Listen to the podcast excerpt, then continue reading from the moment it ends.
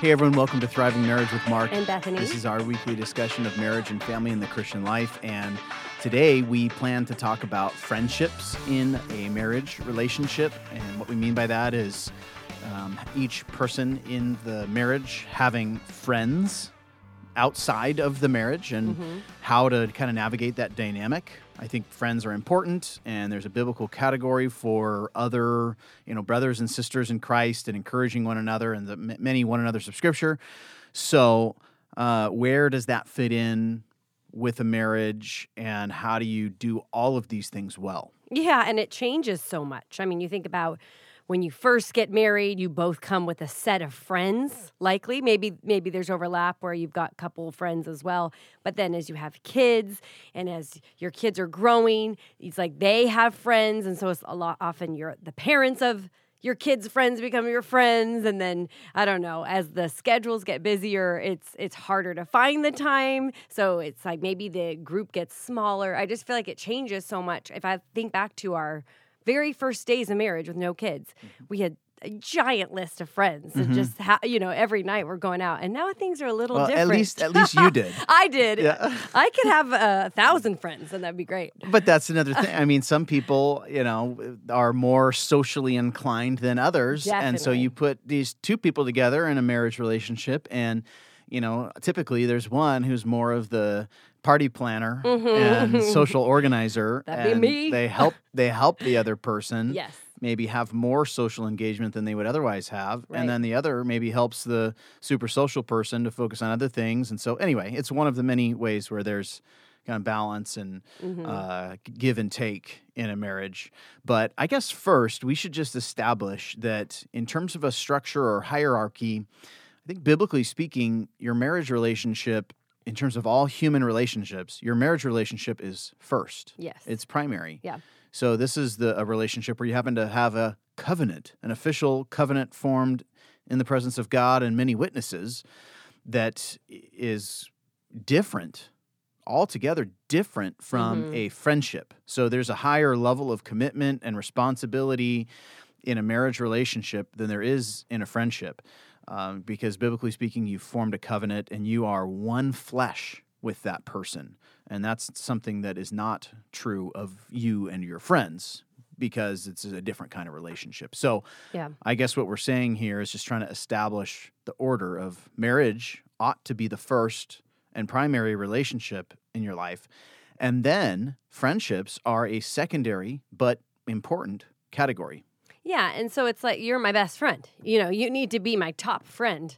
And being a social person, I, you know, I, there I love a lot of relationships, but I need to make sure that you know the other friendships that I have, which are good and needed, don't crowd out the time that I might have with you. And sometimes that can happen. You know, you see couples that uh, they, they've got that extrovert and they're always going out and going out and going out and maybe leaving the other spouse at home or uh, just not planning the time together with their spouse. And it's almost like, you know, that that's twisted around. Make sure you've got stuff time together and then with the additional time, you know, plan the friendships. But the the marriage relationship is first foremost top.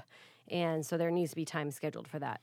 Yeah, so I guess if we're talking about scheduling, you need to prioritize time with your spouse, have that focused one on one time, build in some dates, mm-hmm. build in some relationship building time to really cultivate this human relationship. Yep. And, you know, then, as you said, you know, as there's additional time on the calendar, plan those friendship hangouts and get togethers or whatever. Um, but you know how much time this is where it all gets really subjective but like yeah. how, how much time should you spend with your spouse each week what's the minimum amount of minutes or hours or you know and then how much time should you spend on friendships and and uh, I, I don't think the bible gives us exact right. hour counts on this stuff but what we're stressing here is just in terms of primary and secondary that should help you to kind of allot the proper amounts of time to each yeah, and I think part of the way you maintain time with your friends is often your friends are found at your church, at the place that you are plugged into. And so I think about how many times the overlap of being at the church that I attend and seeing the friendships, how often that overlaps. You know, not only just on the weekend services and interacting with them before, after, sitting next to them, whatever, but then also um, when I'm serving, a lot of the people that I serve with are some of my closest friendships. And so we're we're giving of ourselves side by side. We're encouraging each other to do that. We're being examples to one another. We're talking about our serving and how to make it better and sharpening each other in that sense. So in our service role and also in our just our the ways we connect in our church, the ways we fellowship, the ways we attend events, often those people that I've seen at each of those three kind of categories, attending, connecting and serving, um, those those are my friends and so there's overlap time with my involvement in my church body in in all the ways that I serve, give, and attend there. I see my friends and I I focus on, you know, encouraging, spurring them on, being together with them at those times as well. And I think this is where we can draw a distinction between different kinds of friends um, in terms of a hierarchy and priorities of friendships. Okay. Uh, so within the category of friends, you may have friends, as, as you just explained, who are Christians, who go to the same church as you, who Yeah. are running the same race that you're running, who are valuing the same book and principles that you're valuing. And they, they love God Right. and they serve God and they go to your church and you, they partner with you. Okay, so those the purpose of those friendships there is edification and encouragement and you know fulfilling the the one another responsibilities that you have in scripture Yes. um, encourage one another help one another right come alongside one another um, there's a different kind of friend an, an additional kind of friend and that is a friendship with a a non-believer Right. And the Bible specifically says, you know, do not be unequally yoked with unbelievers, where you're linking up with them and um, partnering with them in long term, you know, formal established relationships. Um, so be careful with the way you associate with non Christians. Um, at the same time, Scripture tells us to evangelize and to Mhm. Tell tell other people about Christ. And so, all that to say, uh, the the friends that we have who are non Christians, that the purpose of that friendship is entirely different. The purpose of that friendship is evangelism. We want to point those people to Christ. We want to share Christ with them. We want to model Christ to them. And so, I think there's a distinction, a helpful one to make there. Yeah, yeah. And so there's, I mean, I think about our lives. We have friends with people in our neighborhood, sports teams, people we interact with in the community that we've made friends with, you know, even moms I've met at the park.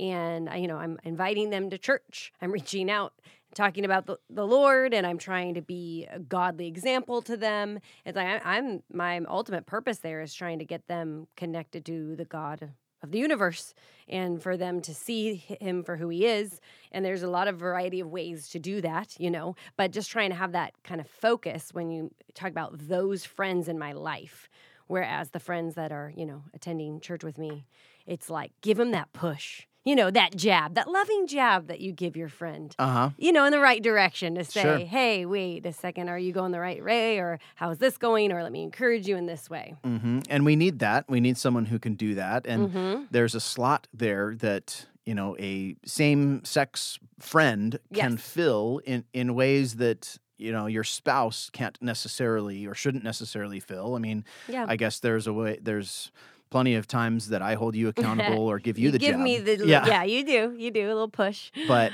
but you need friends who are girls that you can kind of relate to Mhm. and connect with as fellow girls who are also wives with uh, you know Yep. and dealing with the issues that you're dealing with and putting Right. up with me and the kids and the parenting the momming all that stuff so there's a really valuable place for you having christian girl friends.